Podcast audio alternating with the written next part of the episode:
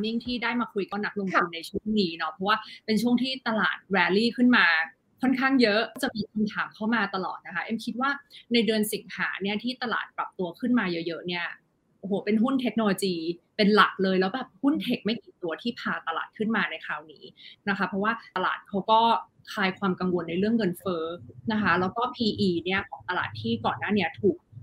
ปรับตัวลงไป ตอนนี้ถูก วีเรทขึ้นมา คือตลาดคราวนี้ขึ้นมาด้วย PE ล้วนๆเลยนะคะ เหมือนกับตลาดมีความ bullish มากขึ้น มีความมั่นใจเพิ่มมากขึ้น แต่ว่าที่น่าสังเกตก็คือ เนี่ยเราเพิ่งผ่าน e a r n i n g season ไปใช่ไหมคะกำไรของบริษัทจดทะเบียนฝั่งอเมริกาเนี่ยกำลังถูกปรับประมาณการลงนะกำไรปรับลง PE ถูกปรับขึ้นนะคะคนมั่นใจมากขึ้นในขณะที่กำไรเนี่ยลดลงนะคะ เพราะฉะนั้นตอนนี้ในตลาดมีทั้งฝั่ง bear กับฝั่ง bull อะกระทิงกับหมีอะที่คู่กันเลย ตอนนี้ตลาดหมีมีเหตุผล support เยอะแต่ตลาดกระทิงฝั่ง bullish เนี่ยเขาก็มีเหตุผลของเขานะคะเพราะฉะนั้นแต่ว่าฝั่งเอ็มเนี่ยเอ็มขอว่าเอ็มอยู่ camp bear แล้วกันเอ็มอยู่เป็นฝั่งตลาดหมีเอ็มคิดว่าที่ผ่านมาเนี่ยที่ตลาดแวลลี่ขึ้นมาได้เยอะๆเนี่ยเป็น bear market rally นะคะ ซึ่ง bear market rally ก็คือว่า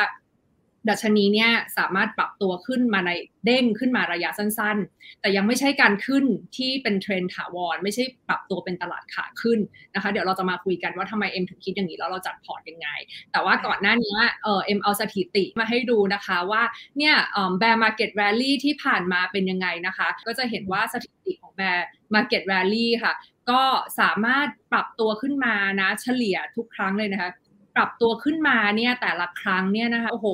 ขึ้นมาเกินสิบเปอร์เซ็นต์เนาะแล้วมันก็จะเป็นแบบเฉลี่ยเนี่ยคือสิบสิบสี่เปอร์เซ็นต์แล้วก็ระยะเวลาในการปรับตัวขึ้นมาเนี่ยคือสิบเก้าวันเกิด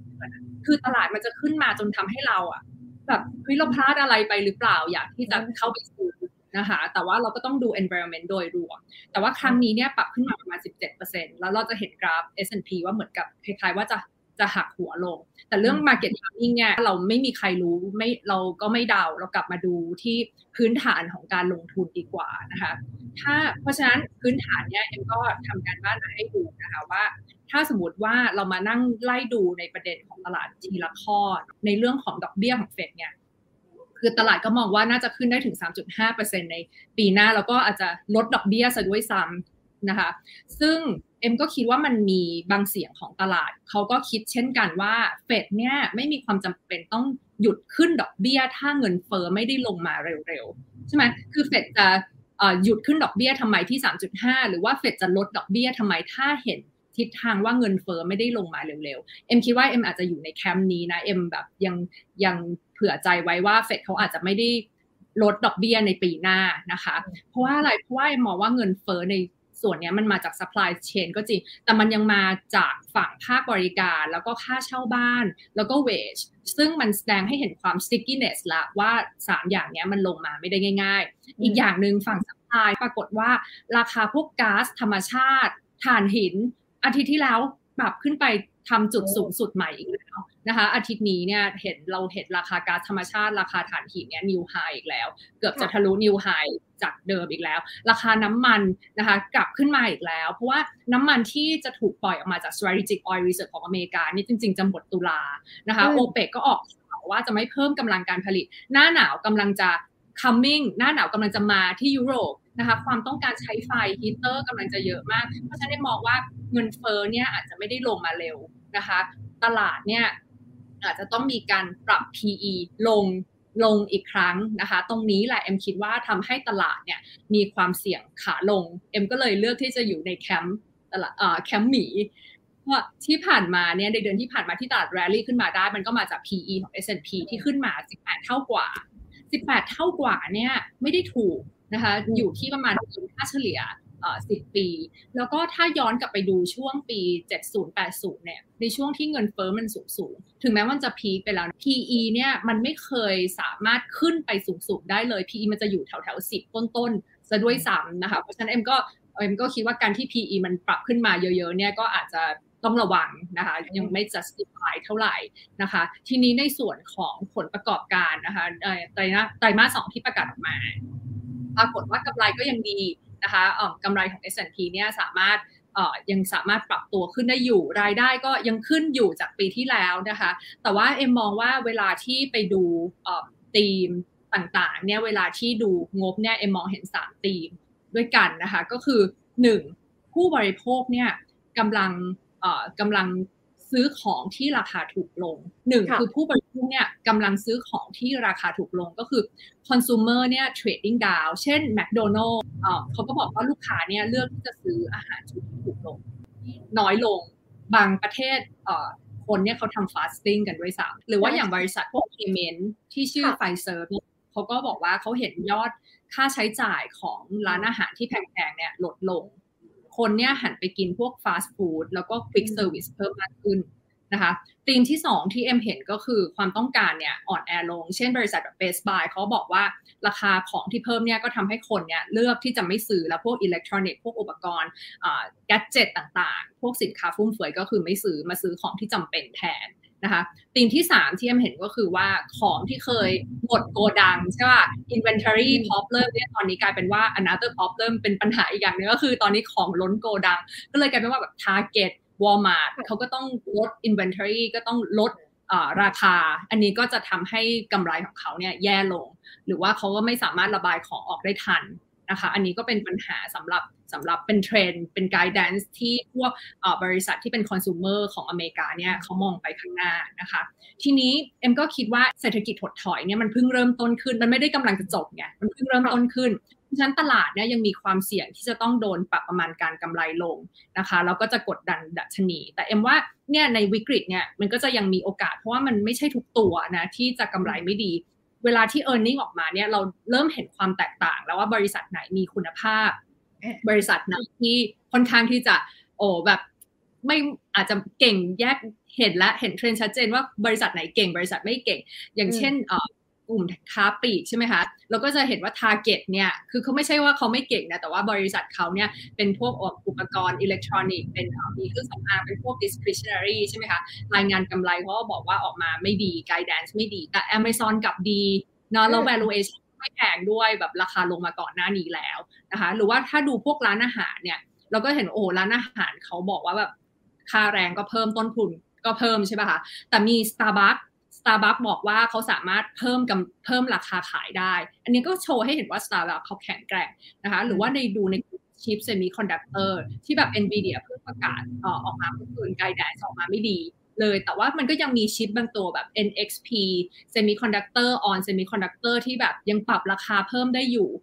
ผลิตยังทัน demand เห็นชัดเจนนะคะอันนี้ก็เอ็มว่าพอ e a r n i n g ประกาศออกมาเนี่ยมันทำให้เห็นว่าบริษัทแบบไหนที่มีคุณภาพ แล้วก็บริษัทไหนที่เราอยากที่จะลงทุนค่ะเอ็มก็คิดว่าที่ผ่านมาเนี่ย e a r n i n g season เนี่ยมันพยายามจะบอกอะไรเราว่าหาบริษัทที่ยังมีคุณภาพปรับทั้งราคาทั้งวอลลุ่มขึ้นได้เนี่ยเอ็มพยายามหางบแบบนี้ แล้วก็หา valuation ที่เหมาะสม นะคะเป็นสิ่งที่กองทุนบัวหลวงพยายามทำหาจุดเข้าหา valuation ที่ที่มี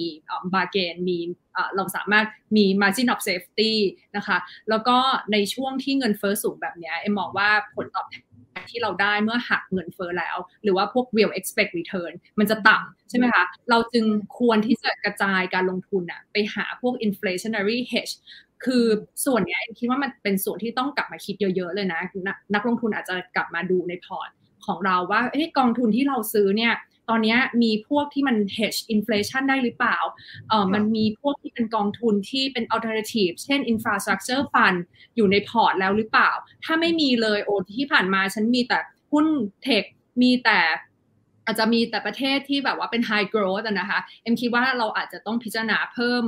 กองทุนประเภทที่เป็น infrastructure fund เพิ่มเข้าไป เพราะว่าเป้าหมายของกองทุนพวกนี้คือชัดเจนว่าต้องการที่จะสร้างผลตอบแทนที่ชนะเงินเฟ้อ นะคะทีนี้ในแง่ของประเทศ asset allocation นะคะเอ็มก็มีการเพิ่มปรับเพิ่มน้ำหนักหุ้นอเมริกาขึ้นมา หลังจากที่เงินเฟอ้อพีไปแต่เอ็มระวังอยู่มากเลยอะยัง cautious อยู่มาก แล้วก็เอ็มเตือนให้ลูกค้าระวังในแง่ว่าเศรษฐกิจถดถอยมันเพิ่งเริ่มต้นขึ้น มันไม่ได้กำลังจะจบ ถ้ากำลังจะจบแล้วเห็นสัญญาณว่าเฟดจะลดดอกเบี้ยเนี่ยแน่นอนเรา กลับเข้าไป แต่นี่มันเพิ่งเริ่มต้นขึ้นเท่านั้นเอง เพราะฉะนั้นน้ำหนักของอเมริกาเนี่ยเอ็มยังให้เป็น neutral นะคะ เพราะว่าดูจากสถิติที่ผ่านมาพอเกิดเศรษฐกิจถดถอยแรกๆเนี่ยหุ้นมันยังลงต่อได้ ในแง่ sector เนี่ยเอ็มคิดว่าเราอยู่ในช่วงบู flattening แล้วก็ปีหน้าเนี่ยเข้าอยู่เข้าสู่ bull steepening ซึ่งไม่ว่าจะเราจะอยู่ในช่วงไหนเนี่ยไม่ว่าจะเป็นเทคโนโลยี utilities healthcare จะเห็นว่าเนี่ยยังสามารถให้ผลตอบแทนที่ดีอยู่ เอ็มก็คิดว่าในพอร์ตเนี่ยในด้าน sector นะคะ จัดให้มันเป็นบาร์เบล ก็คือว่าที่ผ่านมาเนี่ยเอ็มบอกว่าเป็น defensive มาตลอดแต่ว่าพอ tech เนี่ยปรับราคาปรับลงไปน่าสนใจเอ็มคิดว่าไปต้องเป็นบาเบลละบาเบลก็คือเฉลี่ยนะคะไป 2 ด้าน balance พอร์ตดี ๆ ระหว่าง defensive ก็คือ healthcare นะคะในขณะที่เศรษฐกิจกำลังถดถอยความต้องการสินค้าเฟอร์นิเจอร์คนเที่ยวน้อยลงซื้อบ้านน้อยลง แต่ว่าค่าใช้จ่ายในแง่สุขภาพเนี่ยมีแต่เพิ่มกับเพิ่มแล้วก็ยังไม่พีนะคะเพราะฉะนั้นเอ็มก็คิดว่า healthcare ที่ valuation ยังไม่แพงเนี่ยน่าสนใจ แล้วก็ tech เนี่ยที่ราคาปรับตัวลงมาแล้วเนี่ยก็ต้องหาจังหวะกลับเข้าไปซื้อค่ะ ค่ะ ก็สำหรับเอเชียทั้งภูมิภาคเลยนะคะ เราพูดถึงว่าเป็น broad index เนี่ย เอ็มมองว่าโดยรวมอาจจะต้องรอ แล้วก็ selective เพราะว่าดอลลาร์เนี่ยมันยังอยู่ในโซนที่ค่อนข้างแข็งนะคะ แต่ว่าภายในเอเชียด้วยกันเองเนี่ย เอ็มมองว่าคราวนี้เนี่ยอาเซียนเนี่ยแข็งแกร่งนะคะ GDP ของอาเซียนในปีนี้มากกว่าเปอร์เซ็นต์ นะเวียดนามโต 7%ซึ่งก็แน่นอนโตมากกว่าฝั่ง DM ที่เราพูดถึงอยู่แล้วนะคะ แล้วก็เป็นรองเป็นแค่ประเทศอินเดียเท่านั้นเอง เวียดนามเนี่ยเอ็มคิดว่าเอ็มยังน่าสนมันยังน่าสนใจอยู่มากเลยนะคะ แล้วก็เศรษฐกิจเนี่ยเติบโตได้ดีในขณะที่เขาคุมเงินเฟ้อได้นะคะ ราคาน้ำมันเนี่ยเรื่องราคาน้ำมันเนี่ยเขามีการลดภาษีค่ะที่จะช่วยให้เหมือนกับว่าพอคนไปเติมน้ำมันแล้วเนี่ยไม่ได้รู้สึกว่ามันแพงเกินไปก็คือลดภาษีที่ที่รัฐบาลเขาเก็บ ซึ่งมันคิด เป็น 40%ของ retail price เลยนะคะ ก็เป็นวิธีหนึ่งในวิธีที่เวียดนามเขาพยายามคุมเรื่องเงินเฟ้อ แต่ว่าปีนี้เนี่ยจริง ๆ เวียดนามเขาเจอเรื่องการปราบปรามคอร์รัปชันค่ะ ก็เลยทำให้เหมือนภาพตลาดเนี่ยมันดูชะงักว่า ถ้ามีการปราบปรามคอร์รัปชันเนี่ยคนในรัฐบาลก็อาจจะไม่กล้าที่จะเซ็นงบใหญ่ๆใช่ค่ะออกโปรเจกต์ใหญ่ ๆ นะคะ เพราะฉะนั้นตัว G เนี่ยตัว government spending ค่าใช้จ่ายของภาครัฐเนี่ยในปีนี้มันจะลดลง การลงการลง ภาครัฐในปีนี้จะหายไปบ้าง แต่ว่าเอ็มมองว่าระยะยาวนะคะนักลงทุนสถาบันก็มองเรื่องนี้ว่าระยะยาวเป็นเรื่องที่ดีสำหรับเวียดนาม แล้วก็ปีหน้าเรื่องนี้น่าจะจบแล้วก็ government spending นะคะการลงทุนของภาครัฐก็จะกลับมาไตรมาสที่ผ่านมาเนี่ยเวียดนามก็กำไรก็โตดีนะคะโตได้ 17%จากเทียบกับปีที่แล้วนะคะ โดยที่ส่วนใหญ่เนี่ยก็มาจากธนาคาร โดยที่กลุ่มกลุ่มที่เป็นสินค้าผู้อุปโภคบริโภคเนี่ยคอน sumer ก็ยังกำไรโตดี นะคะกลุ่มที่กำไรลดลงเนี่ยก็คืออสังหาริมทรัพย์เขามีนโยบายการควบคุม พวก real estate อยู่ แต่ว่า overall เนี่ยเอ็มคิดว่าเวียดนามไม่มีปัญหา PE ไม่แพง แล้วก็ทั้งปีเนี่ยเรามองว่ากำไรของเวียดนามปีนี้นะคะน่าจะเติบโตได้ทั้งปี 20-25%มีคน concern เยอะใช่ไหมคะสำหรับอาเซียนเนี่ยเราก็มาสำรวจ ความเสี่ยงของประเทศเกิดใหม่นะคะไม่ว่าจะไปดูจาก Public Debt หนี้ที่เป็นสาหนี้สาธารณะหนี้ดอลลาร์หนี้ในประเทศ Reserve อะไรก็ตามเนี่ยประเทศในอาเซียนหรือว่าในเอเชียเนี่ยไม่ได้เป็นปัญหานะคะอินโดนีเซียกับมาเลเซียเนี่ยในปีนี้ก็ฐานะการแข็งแกร่งเลย เพราะว่าเขาก็ได้รายได้จากการที่เขาเป็นผู้ส่งออกผู้สินค้าโภคภัณฑ์ก็ได้รายได้มา เยอะจากตอนที่เป็นขาขึ้นรอบใหญ่ของ commodity นะคะหรือว่าอย่างไทยกับฟิลิปปินส์ก็ได้ประโยชน์จาก reopening theme reopening play นะคะทีเนี้ยประเด็นที่สำคัญของอาเซียนก็คือเงินเฟ้อนั่นเองแล้วก็หนี้ดอลลาร์นะคะซึ่งเอ็มคิดว่าเรื่องหนี้ดอลลาร์เนี่ยในอาเซียนเนี่ยน่าจะแข็งแกร่งยังไม่มีปัญหาอะไร ประเด็นก็คือเรื่องเงินเฟ้อเนี่ยแหละ ถ้าสมมติว่านักลงทุนที่ชอบเวียดนาม ชอบอาเซียนเอ็มคิดว่าต้องจับตามองราคาน้ำมัน ราะว่าราคาน้ำมันเนี่ยสุดท้ายมันก็จะบอกทุกอย่างว่าบางประเทศเนี่ยเขาต้องนำเข้าน้ำมันใช่ไหมคะถ้าราคาน้ำมันเนี่ยอยู่แถวๆร้อยเนี่ยไม่ได้ขึ้นไปไกลเนี่ยเอ็มคิดว่าภูมิภาคเนี้ยเอาอยู่นะคะอีกอย่างหนึ่งนอกจากราคาน้ำมันก็คือเรื่อง recession เพราะว่าเวียดนามเขาเป็นประเทศที่ส่งออกมากที่สุดเลยใช่ไหมคะในอาเซียน เพราะฉะนั้นถ้าสมมติว่า recession เนี่ยดูเหมือนไม่ไม่แรงเศรษฐกิจไม่ฟุบผู้บริโภคของอเมริกาเนี่ยยังแข็งแกร่งอยู่ นะคะ ก็คิดว่าเวียดนามเนี่ยน่าจะยังเอาอยู่นะคะ ก็เอ็มคิดว่าอาเซียนโดยทั่วไปเนี่ยกำไร GDP PE ไม่แพง เพราะฉะนั้นยังเป็นภูมิภาคที่เรายัง bullish แล้วก็เอ็มคิดว่าน่าสนใจค่ะเอ็มคิดว่าช่วงนี้แหละเป็นช่วงที่ที่ฝึกการมองระยะยาว ก็จัดพอร์ตให้ให้ถูกตีมแบบเป็น inflationary hedge portfolio นะคะเพราะว่าเอ็มมองว่าเงินเฟ้อในคราวนี้มันเป็น structural นะ มันมาจากนโยบาย มันมาจาก supply นะคะมันมาจากภาครัฐด้วยมันมามันไม่ได้มาจากอุปทานอย่างเดียวมันไม่ได้มาจากความต้องการเพียงเดียวนะคะวันนี้เนี่ยเงินเฟ้อมันมาจากทั้งแรงงาน พลังงานบ้านนะคะอย่างเช่นถ้าพูดถึงอเมริกาเนี่ยมันมีนโยบายที่ ประธานาธิบดีทรัมป์เนาะเขาเคยทำ immigration ก็คือจำกัดแรงงานจากต่างประเทศไม่ให้เข้ามาเยอะใช่ไหมคะมันจะมาแย่งงานคนอเมริกา แต่ตอนนี้เราต้องการแรงงานอย่างมากนะคะทำให้ตอนนั้นเนี่ยคือคนก็ออกจากตลาดแรงตอนคือพอเกิดโควิดปุ๊บ คนออกจากตลาดแรงงานไป บวกกับนโยบายเรื่อง immigration เนี่ยก็ทำให้อเมริกาเนี่ยตอนนี้ก็มีปัญหาเรื่องแบบจะหาคนทำงานก่อนน้อย แรงงานก็แพงอันนี้ก็เป็น นโยบายที่ทำให้เกิดเงินเฟ้อนะคะทีนี้เอ็มคิดว่านอกจากนี้เนี่ยเราก็อยู่ท่ามกลางความขัดแย้งระหว่างประเทศนะใช่ไหมเราต้องยอมรับว่าทุกวันนี้ geopolitical risk มันก็เพิ่มขึ้นนะคะอาวุธของอเมริกาชัดเจนคือดอลลาร์อาวุธของรัสเซียคือพลังงาน อาวุธของจีนคืออะไรคือการผลิตสินค้าราคาถูกนะคะแล้วก็ asset สินทรัพย์ที่ล้ำค่ามากที่ทุกคนมองหาก็คือชิปเซมิคอนดักเตอร์ฉะนั้นเอ็มคิดว่า การที่ทุกประเทศเนี่ยเขารู้แล้วแล้วเขาอยากที่จะหันมาผลิตได้ด้วยตัวเองเนี่ยแสดงว่าอะไรแสดงว่าต่อไปเนี่ยมันจะไม่ใช่การผลิตที่เป็นต้นทุนราคาถูกที่สุดละ แต่ว่าต้องการที่จะผลิตให้ได้เอง เพราะฉะนั้นสินค้าเหล่านี้ก็จะแพงขึ้นก็ทำให้เกิดเงินเฟ้ออีก ทีนี้มาถึงเรื่องพลังงาน บริษัทเขาก็มีการลดการลงทุนเรื่อง พลังงานไปเยอะมาจากนโยบาย Paris Agreement ESG นะคะลดโลกร้อนก็เลยทำให้ supply ของน้ำมันในรอบนี้ค่อนข้างตึงตัวนะคะ มุมมองของเราก็คิดว่าราคาน้ำมันเนี้ยน่าจะขึ้นไปถึงประมาณ 110 เหรียญต่อบาร์เรลปลายปีนะคะ เพราะฉะนั้นเนี่ยเอ็มที่เอ็มพูดมาเนี่ยก็เป็นเรื่องของเงินเฟ้อทั้งหมด เอ็มก็เลยคิดว่าเราต้องจัดพอร์ตที่เป็น inflationary hedge ก็คือช่วยปกป้องเราจากเงินเฟ้อได้นะคะ ในแง่พลังงานอย่างที่เอ็มพูดไป พลังงานขาดแคลนนะคะ เราก็ต้องลงทุนทั้งเรื่องพลังงานแล้วก็พลังงานสะอาดด้วย กองทุนที่จะช่วยเรานะจะช่วยเราอย่างมากเลยก็คือ 2 กองทุนค่ะ กองทุน b ซิปนะคะเอ็มเชื่อว่ากองทุน b ซิปเนี่ยนักลงทุนเรามีแฟนคลับ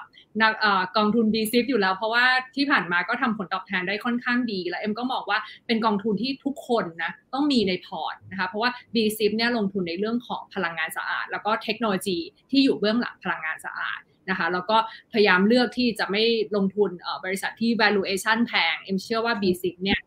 จะเป็นกองทุน thematic ที่ทุกคนเนี่ยอยากที่จะมีในพอร์ตนะคะอีกกองทุนหนึ่งที่เอ็มคิดว่าจะช่วยนักลงทุนได้อย่างดีเลยก็คือกอง B-GLOB-INFRA นะคะซึ่งลงทุนในพวกพลังงานบริษัทพลังงานเลยนะคะบริษัทท่อแก๊ส บริษัทพวกโครงสร้างพื้นฐานนะคะซึ่งบริษัทเหล่านี้เนี่ยเขาผลิตไฟฟ้าเขามีความสามารถในการขึ้นราคา เพราะว่าในคอนแท็กเนี่ยเขามีการคิดว่าราคาไฟฟ้าบวก CPI บวกเงินเฟ้อสามารถปรับราคาเพิ่มขึ้นได้ ราะฉะนั้นรายได้ก็จะสามารถปรับตัวขึ้นพร้อมเงินเฟ้อเบนช์มาของเขาเป้าหมายก็คือต้องการที่จะเอาชนะเงินเฟ้อเพราะฉะนั้นเอ็มเชื่อว่ากองทุน B Group Infra เนี่ยจะเป็นกองทุนที่นักลงทุนอาจจะยังไม่ค่อยมีในพอร์ตนะคะก็อาจจะพิจารณาซื้อเพิ่มเข้าไปนะคะสุดท้ายกองทุนสุดท้ายที่เอ็มคิดว่าทุกคนก็น่าจะรู้จักกันดีอยู่แล้วก็คือกองทุน B Innotech นะคะก็เป็นเทคขนาดใหญ่ เป็นเทคที่ selective มาก ๆ ไม่ซื้อตัวเทคที่แพง ๆ เน้นงบที่คุณภาพดีนะคะเทคที่เป็น winner เป็น clear winner ชัดเจนนะคะเอ็มก็คิดว่าไม่ว่าจะเป็นกองทุนไหนหรือว่าสถานการณ์ไหนเนี่ยเอ็มคิดว่าต้องหาบริษัทที่มี pricing power นะคะคุณภาพดีใน valuation ที่ไม่แพงเอ็มก็เชื่อว่าหลักการนี้จะใช้ได้ไม่ว่าจะเป็นตลาดดีตลาด